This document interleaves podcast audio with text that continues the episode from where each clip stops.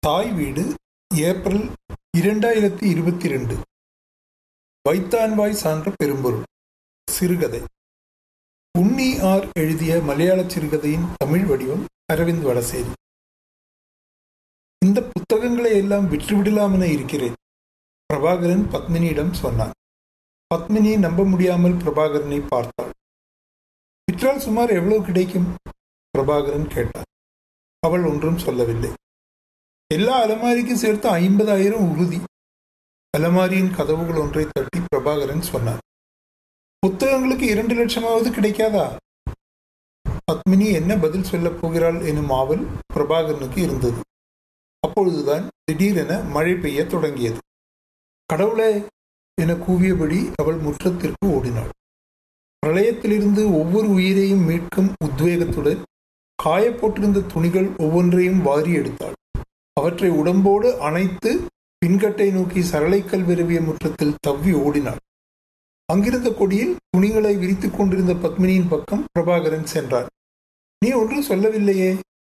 பிரபாகரனின் வெள்ளை சட்டையின் கழுத்துப்பட்டையில் ரவிக்கையின் சிவப்பு சாயம் படர்ந்ததை மறைத்தபடி பத்மினி சொன்னாள் எனக்கு என்ன தெரியும்?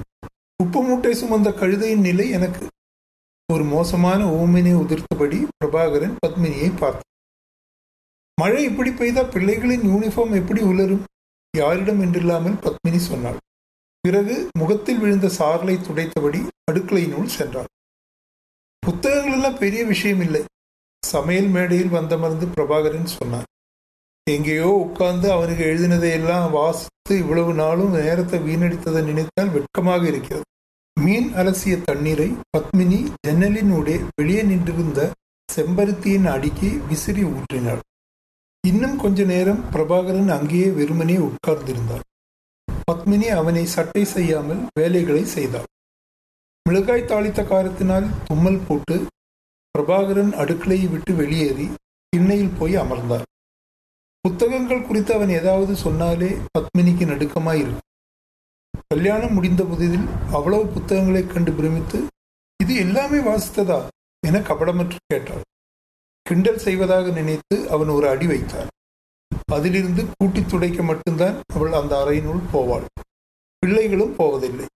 கடைக்குட்டியின் உள்ளே அந்த அறையினுள் என்ன என்ற ஆவல் சுற்றித் திரிகிறது. அதனால்தான் அடிக்கடி அறை வாயிலில் நின்று காப்பி வேண்டுமா? சாப்பிட நேரமாகவில்லையா? என்பது போன்று ஏதாவது கேட்பான் அந்நேரம் அவன் பார்வை உள்ளே இருக்கும் ஒவ்வொரு புத்தகத்தையும் வருடிக் கொண்டிருக்கும். மழைச்சாரல் திண்ணையின் விளிம்பை எட்டியதும் பிரபாகரன் நாற்காலியை பின்னுக்கு தள்ளி அமர்ந்தார். ஆகாயத்திலிருந்து ஆயிரம் கால்களை பூமியில் பாவிய விசித்திர மிருகம் போன்று மழை வீட்டை சுற்றி அலைந்து கொண்டிருந்தது. பழைய புத்தகங்கள் வாங்குபவர்கள் இவ்வளவு புத்தகங்களையும் ஒரே நேரம் எடுத்துக்கொள்வார்களா படுக்கப் போகையில் பிரபாகரன் கேட்டார். கொடுத்தே ஆகணுமா என்ன? பத்மினி அப்படி சொல்வாள் என பிரபாகரன் கொஞ்சமும் எதிர்பார்க்கவில்லை. ஏன் அப்படி சொல்கிறாய்? பத்திருபது வருடத்திய சம்பாத்தியம் தானே? அதனால்தான் விற்க வேண்டுமா என கேட்கிறேன். இவ்வளவு நாட்கள் சேர்த்த இந்த சம்பாத்தியத்தால் உனக்கோ பிள்ளைகளுக்கோ பத்து பைசா பிரயோஜனம் இருக்கா? நான் இங்கே புத்தகத்தில் முகம் புதைத்து வாசித்துக் கொண்டிருக்கிறேனே தவிர இங்கு நடக்கும் ஏதாவது எனக்கு தெரிகிறதா? ஏதோ நீ இருப்பதால் எல்லாம் ஒழுங்காக நடக்கிறது. பத்மினிக்கு சிரிப்பு வந்தாலும் அடக்கிக் கொண்டாள். நமக்கு திருமணம் நடந்த நேரமாவது நான் இதையெல்லாம் எண்ணி பார்த்திருக்க வேண்டும். இப்பொழுது ஐம்பது வயதில் தான் இந்த எண்ணம் எல்லாம் வருகிறது. ஆனால் அது தவறு என சொல்ல முடியுமா? பத்மினி விளக்கை அணைத்தாள். மின்விசிறியின் இறக்கையில் மோதி தெரித்த வண்டு ஒன்று பிரபாகரனின் மீது விழுந்தது. பிரபாகரன் நினைத்தது போலவே நடைபாதை வியாபாரிகளுக்கு இவ்வளவு புத்தகங்களை விலைக்கு வாங்க ஆர்வம் இருக்கவில்லை. கிடைக்க வேண்டுமானால் எடுத்துக்கொள்ள சிலர் தயாராக இருந்தனர். என்ன ஆனாலும் அது முடியாது என பிரபாகரன் திரும்பி நடக்கையில் வியாபாரிகளில் ஒருவன் சொன்னார் பாளையத்தில் முகமதுன்னு ஒருத்தர் இருக்கார். போய் பாருங்க ஒருவேளை வேலை ஆகலாம். பிரபாகரன் பாளையத்தை அடைந்த பொழுது வயது நாற்பதை எட்டியும் குழந்தை பேர் இல்லாத ஒரு பெண்ணை ஆலந்து நாட்டிற்கு வீட்டு வேலைக்கு அனுப்ப வியாபாரம் பேசி முடிக்கும் தருவாயில் இருந்தால் முகமது. அந்த வியாபாரத்தில் ஏதோ வில்லங்கம் இருப்பது போல் உணர்ந்த பிரபாகரன் முகமதின் பார்வையின் எல்லைக்குள் கடக்காமல் சட்டென திரும்பி நடந்தார் இரண்டு எட்டு வைக்கும் முன் பின்னால் இருந்து சார் என யாரோ அழைக்க பிரபாகரன் திரும்பி பார்த்தார் பயப்படாதீங்க சார். முகங்குள்ளா சிரிப்புடன் முகமது முன்னால் நின்றார். என்னை பார்க்கத்தானே வந்தீங்க? பிரபாகரன் ஒன்றும் பேசவில்லை. உங்க முகத்தை பார்த்தாலே தெரியுதே என்ன பார்க்க வந்தீங்கன்னு. முகம் பார்த்து குறி சொல்பவனை போல் கேட்டான் முகமது என்ன விஷயமா வந்தீங்க? சும்மா பிரபாகரன் தயங்கினான் நீங்க பயப்படாதீங்க. பூமியில நடக்கிற எல்லா வியாபாரமும் எனக்கு இருக்கு. அல்லாவுக்கு ஓப்பில்லாத எந்த செயலும் செய்ய மாட்டேன். என்னால் உங்களுக்கு என்ன ஆக வேண்டியிருக்கு? பிரபாகரன் மௌனமாக நின்றார். நீங்க கவலையப்பட வேண்டாம். வாங்க ஒரு சாயா குடிச்சிட்டே பேசுவோம். எதுனாலும் தாராளமாக என்கிட்ட சொல்லலாம். அல்லாவுக்கு விரோதமானதா மட்டும் இருக்கக்கூடாது. பிரபாகரன் டீயை ஊதி உறிஞ்சி கொண்டே சொன்னான். என்கிட்ட இருக்கிற புத்தகங்களையும் அவற்றை வைத்திருக்கும் அலமாரிகளையும் நல்ல விலைக்கு எடுத்துக்கிற மாதிரி ஒரு ஆள் வேணும். அலமாரி வேணும்னா இப்பவே கூட எடுத்துக்கலாம். அதில் இருக்கிற புத்தகங்கள் தான் பிரச்சனை. அது சரிதான் என பிரபாகரனும் ஒத்துக்கொண்டார். நீங்க கவலைப்படாம இந்த டீயை குடிங்க முகமது சொன்னார். டீ குடித்து முடித்த பிரபாகரன் முகமதை பார்த்தார் ஒரு நாள் இல்லை ரெண்டு நாள் டைம் கொடுங்க. கவலைப்படாமல் தைரியமாக போங்க. எல்லா தயவில் ஆள் வரும். பிரபாகரன் டீக்கு பணம் கொடுக்க முனைந்த பொழுது விளையாடாதீங்க சார் என தடுத்து பிரபாகரனின் தொலைபேசி எண்ணையும் விலாசத்தையும் வாங்கி கொண்டான் முகமது.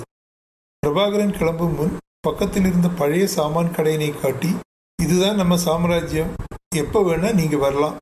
என வழி எழுப்பி வைத்தார் அதை கேட்ட பிரபாகரன் மனம் விட்டு சிரித்தார் முகமது கில்லாடி ராச்சாப்பாட்டு வேளையில் பிரபாகரன் பத்மினியிடம் சொன்னான். எப்படியும் ஆள் யாரையாவது பிடித்து வருவான். அது உறுதி. இன்னும் ஒரு முறை யோசனை செய்ய வேண்டாமா? பிரபாகரன் தட்டில் குழம்பு ஊற்றியபடி கேட்டாள் பத்மினி. அஞ்சு பைசா பிரயோஜனம் இல்லாத இந்த புத்தகங்களை எல்லாம் நீயும் உன் பிள்ளைகளுமா சுட்டு தின்னுங்க. இவ்வளவு நாளா என்னை பாழ்படுத்தினாவே இனி இங்கே இருக்க வேண்டாம். கோபித்து கொண்டு சாப்பாட்டை முடிக்காமல் எழுந்து போனான் பிரபாகரன். பிரபாகரின் சாப்பாட்டை ஒரு தட்டால் மூடி வைத்தாள் பத்மினி. மறுநாள் காலை பிரபாகரனின் வீட்டை கண்டுபிடித்து வந்தான் முகமது. ஒரு வயதான மனிதரும் உடன் வந்தார். இது ஜான் சார் டாக்டர் முகமது அறிமுகப்படுத்தினார். கனடாவில் இருந்தார். இப்போ அதையெல்லாம் விட்டுட்டு இங்கே வந்துட்டார். நம்ம முனிசிபாலிட்டி ஆஃபீஸ் பக்கத்தில் பழைய மாடலில் புதுசாக ஒரு வீடு இருக்கே அதுதான் சாரோட வீடு. பிரபாகரன் டாக்டரை பார்த்து புன்னகைத்து இருவரையும் வீட்டிற்குள்ளே அழைத்தார். சார் ஃபேமிலி இந்த வீட்டில் தான் இருக்காங்களா? இல்லை ஆஃபீஸ் மட்டுமா? பிரபாகரன் கேட்டார். சார் ஃபேமிலி எல்லாம் கேனடாவில் தான் இருக்காங்க. இங்கே தனியாக தான் இருக்கார். அஞ்சாறு நாய் இருக்கு துணைக்கு. முகமது தான் பதில் சொன்னான் சார் வாசிப்பீங்களா? பிரபாகரன் ஆர்வமுடன் கேட்டார். நோனோ நான் அந்த மாதிரி ஆசாமி இல்லை டாக்டர் சொன்னார். இங்கே தான் புத்தகங்கள். ரேழியை ஒட்டின அறையை திறந்து காட்டினான் பிரபாகரன். யா அல்லாஹ் இவ்வளவு புத்தகமா? முகமது வியந்தார். முகமது சொன்னபோது நானும் இவ்வளவு எதிர்பார்க்கல. டாக்டரும் ஆச்சரியப்பட்டார். பிரபாகரன் அடக்கமாக சிரித்தார். சார் இதை எல்லாமே வாசிச்சிருக்கீங்களா? முகமது பக்கத்தில் வந்து ரகசியமாக கேட்டது காதில் விழாதது போல் பிரபாகரன் அலமாரியின் கதவுகளை திறந்து கொண்டிருந்தார். அழகாக அடுக்கி வச்சிருக்கீங்க. புத்தகங்களுக்கெல்லாம் எந்த டேமேஜும் இல்லை. டாக்டர் சில புத்தகங்களை எடுத்து பார்த்து சொன்னார். எனக்கு வாசிப்பு பழக்கம் எல்லாம் இல்லை. கொஞ்சம் புத்தகங்களும் அலமாரிகளும் இருக்குன்னு சொன்னதால பார்க்கலான்னு வந்தேன். ஒரு ரீடிங் ரூம் இருக்கு. அதை ஏதாவது போட்டு நிரப்பணுமே. பிரபாகரன் அது சரிதான் என தலையாட்டினார். இது எல்லாத்துக்கும் சேர்த்து எவ்வளவு எதிர்பார்க்குறீங்க? டாக்டர் கேட்டார். ரெண்டரையாவது கிடைக்கணும் பிரபாகரன் சொன்னார். அலமாரி தேக்கா இல்லை ஈட்டியா? முகமது தான் கேட்டார். ஃபர்ஸ்ட் கிளாஸ் ஈட்டி. வெட்ட கொடுக்கும் மாட்டின் முதுகில் தட்டி விலை பேசுவது போல அலமாரியில் அடித்து பிரபாகரன் சொன்னார். ரெண்டரை அதிகம். டாக்டர் சொன்னார். சார் கொஞ்சம் அட்ஜஸ்ட்மெண்ட் எல்லாம் பண்ணுவார் முகமது டாக்டரிடம் சொன்னார். ரெண்டு வேணும்னா எடுக்கலாம் டாக்டர் சொன்னார். ஐயோ அது ரொம்ப கம்மி பிரபாகரன் ஏமாற்றத்துடன் சொன்னார். அப்புறம் டாக்டர் அலமாரியின் அடுக்குகளை எண்ணி பார்த்து கொண்டு கேட்டார். பிரபாகரன் முகமதை ஒரு பார்வை பார்த்தார். ரொம்ப எல்லாம் யோசனை பண்ணாதீங்க கடைசியாக ரெண்டே காலுக்கு முடிச்சிடுவோம் முகமது இறுதியாக விலை சொன்னார். பிறகு சரிதானே என்பது போல இருவரையும் பார்த்தார். இருவரும் சரி என்பது போல தலையாட்டு அப்படின்னா சார் ஒரு டோக்கன் அட்வான்ஸ் கொடுத்துருந்தார் முகமது சொன்னார். டாக்டர் அட்வான்ஸ் கொடுத்தார். முழு பணத்துடன் நாளை காலை வந்து விடுவோம் என சொல்லி இருவரும் விடை பெற்றனர். அவர்கள் போனதும் பிரபாகரன் புத்தகங்கள் இருக்கும் அறையில் சென்று அமர்ந்தார். புனைவுகள் வாசித்து இவ்வளவு நாட்களையும் கடத்திய முட்டாள்தனத்தை எண்ணி வெட்கப்பட்டார். இரண்டு பணியாட்களுடன் முகமது மறுநாள் மத்தியானத்திற்கு முன்னரே வந்து சேர்ந்தார். சீக்கிரமே டாக்டர். இதில் கையெழுத்து போட ஒன்றும் பிரச்சனை இல்லையே? முகமது கேட்டார். இது என்ன? பிரபாகரனுக்கு புரியவில்லை. இது ஒரு எக்ரிமெண்ட் இதையெல்லாம் நீங்க எனக்கு வித்ததுக்கு அத்தாட்சி டாக்டர் சொன்னார். அவ்வளவுதானே? பிரபாகரன் சந்தோஷமாக கையொப்பமிட்டார் இரண்டு தடவையாகத்தான் புத்தகங்களை டாக்டர் வீட்டிற்கு கொண்டு போக முடிந்தது. பிரபாகரன் காலியான அறைக்குள் வந்து பார்த்த பொழுது அது வழக்கத்தை விட பெரியதாக தெரிந்தது. இந்த அறை இவ்வளவு பெரியது என இப்பொழுதுதான் தெரிகிறது. பிரபாகரன் பத்மினியிடம் அதிசயப்பட்டார். அவள் ஒன்றும் சொல்லவில்லை. இவ்வளவு இடம் கிடைத்திருக்கிறது. பிரபாகரன் அறையின் அளவுகளை அளப்பது போல நடந்து கொண்டு சொன்னார் வேண்டுமென்றால் டிவியை இந்த அறைக்கு மாற்றலாம். இல்லை ஒரு கழிப்பறை புதிதாக கட்டி பெரியவருக்கு கொடுத்து விடலாமா இதை? பத்மினி மௌனமாக கதவில் சாய்ந்து கொண்டு அவனை பார்த்து நின்றாள். இந்த பணத்தை பிள்ளைகளின் பேரில் வங்கியில் போட்டு விடலாமா வேணும்னா நீ கூட கொஞ்சம் நகை வாங்கிக்கலாம். பிரபாகரன் வழக்கத்தை விட அதிகம் பேசுவதாகப்பட்டது பத்மினிக்கு. இந்த நாற்காலி மேல் ஒரு கண் இருக்குது முகமதுக்கு நான் கொடுப்பேனா இதை? இது என் அப்பாவிற்கு அவரின் அப்பா கொடுத்ததாயிற்று ஒரு வாசகனின் சாவை கொண்டாடுவது போல்தான். தொடர்ந்த இரண்டு நாட்களும் பிரபாகரன் நடந்து கொண்டார். இந்த உலகின் மிகப்பெரிய முட்டாள்கள் வாசகர்கள். எழுத்தாளனுக்கு பணமும் புகழும் கிடைக்கிறது. வாசகனுக்கு பண விரயம் தூக்கம் தொலைப்பு வீட்டின் இடத்தை அடைத்துக் கொள்கிறது வீட்டின் அமைதி கெடுகிறது. ஒருவனுக்கும் வாசகனே தெரிவதில்லை. அவன் அதை விரும்புவதும் இல்லை எனலாம். எதற்காக வாசிக்கிறீர்கள் என யாராவது கேட்டால் சாதாரண மனிதனுக்கு வாயில் நுழையாத சில வார்த்தைகளை தேடி எடுத்து பேசுவான். ஒருவேளை இந்த கேள்வியை என்றாவது எதிர்கொள்ள நேரும் என்பதை தெரிந்து கொண்டுதான் அந்த பதிலை எப்பொழுதும் தயாராக கையில் பிடித்து கொண்டு நடமாடிக் கொண்டிருக்கிறார். எதற்காக எழுதுகிறீர்கள் என்ற கேள்வியினை எந்நேரமும் எதிர்கொள்ள தயாராக எழுத்தாளன் நடப்பது போன்று. எதற்காக வாசிக்கிறீர்கள் என்ற கேள்விதான் ஒரு வாசகன் தன் வாழ்வில் பொருள் பொதிந்த விடையளிக்க நேரும் ஒரே சந்தர்ப்பம். ஆனால் அதனால் அவன் எதை அடைகிறான்? ஒன்றுமே இல்லை. பத்மினியிடம் பிரபாகரன் இரண்டு நாட்கள் தொடர்ந்து சொல்லிக் கொண்டிருந்ததுதான் இது. இரண்டு நாட்களில் சொல்ல வேண்டியதையெல்லாம் சொல்லி முடித்துவிட்ட நிம்மதியையும் பிரபாகரன் அடைந்திருந்தார் மூன்றாவது நாள் நேரத்திலேயே படுத்து உறங்கிவிட்ட பிரபாகரன் இரவில் எப்பொழுதோ சிறுநீர் கழிக்க எழுந்து போனான். திரும்பி வந்து படுத்தவனுக்கு உறக்கம் பிடிக்கவில்லை. இப்படி தூக்கம் வராத பொழுது அவன் வாசிக்கும் அறையினை நாடி செல்வதுதான் வழக்கம். சாய்வு நாற்காலியில் சாய்ந்து தூக்கம் வரும் வரை எதையாவது வாசித்துக் கொண்டிருந்துவிட்டு அதிலேயே படுத்து உறங்கி விடுவான் பழக்க தோஷத்தால் வாசிப்பறையை திறந்து விளக்கை போட்டான் பிரபாகரன். மஞ்சள் வெளிச்சத்தில் தெரிந்த பெருமையை ஒரு நிமிடம் கூட பார்க்க முடியாமல் பிரபாகரன் கண்களை இருக்க மூடினான். கனவா நிஜமா என பிரித்தறிய முடியாமல் இதயம் துடிக்க உடல் உதற நடுங்கும் கால்களில் நிலை தடுமாறும் உடலுடன் படுக்கையறையை அடைந்து பத்மினியை விழித்தான். உடல் முழுதும் வியர்வையில் நனைந்து கண்கள் நிலை குத்தி முற்றிலும் மாறுபட்ட முகத்தோற்றத்துடன் நின்ற பிரபாகரனை கண்ட பத்மினி திடுக்கிட்டு துள்ளி எழுந்தார் பயம் நெறித்த குரலில் பிரபாகரன் கேட்டான் என் புத்தகங்கள்? பிரபாகரனை சேர்த்தணைத்து படுக்கையில் அமர வைத்தாள் பத்மினி. என் புத்தகங்கள் என் புத்தகங்கள் உணகிக் கொண்டிருந்தான் அவன். பத்மினி பிரபாகரனின் நெற்றியில் வழிந்த வியர்வையை துடைத்துக் கொண்டிருந்தாள். பரிச்சயமற்ற ஏதோ ஒரு உலகில் அகப்பட்டு கொண்டவனைப் போல் இருந்தான் பிரபாகரன். விடிந்தும் விடியாததுமாக பிரபாகரன் கிளம்பினான். ஒரு முறை முகமதை பார்த்துவிட்டு வருகிறேன். பிரபாகரன் சென்று சேர்ந்த பொழுது தான் முகமது தூங்கி எழுந்திருந்தார் என்ன சார் இந்த நேரத்தில்?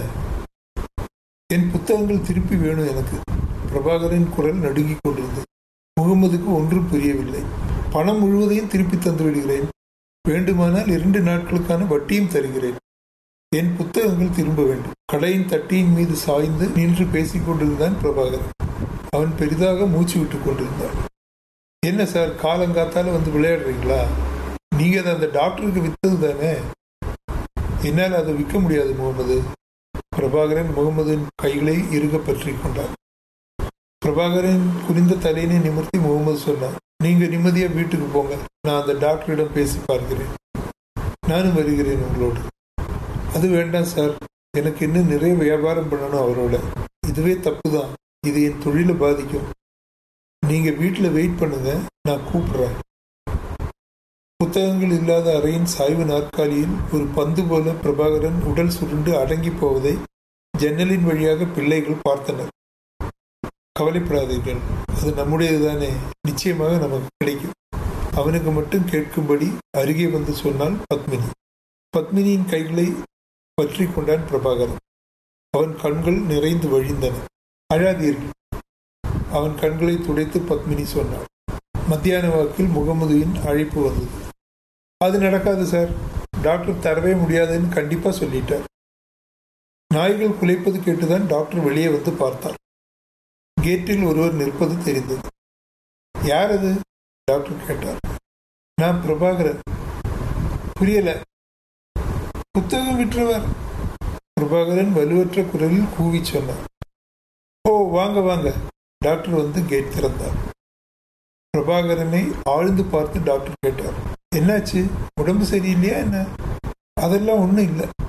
டாக்டர்கள் எங்களுக்கு பார்க்கிறவர்கள் எல்லாம் நோய்வாய்ப்பட்டவர்களாகத்தான் தெரிவார்கள்.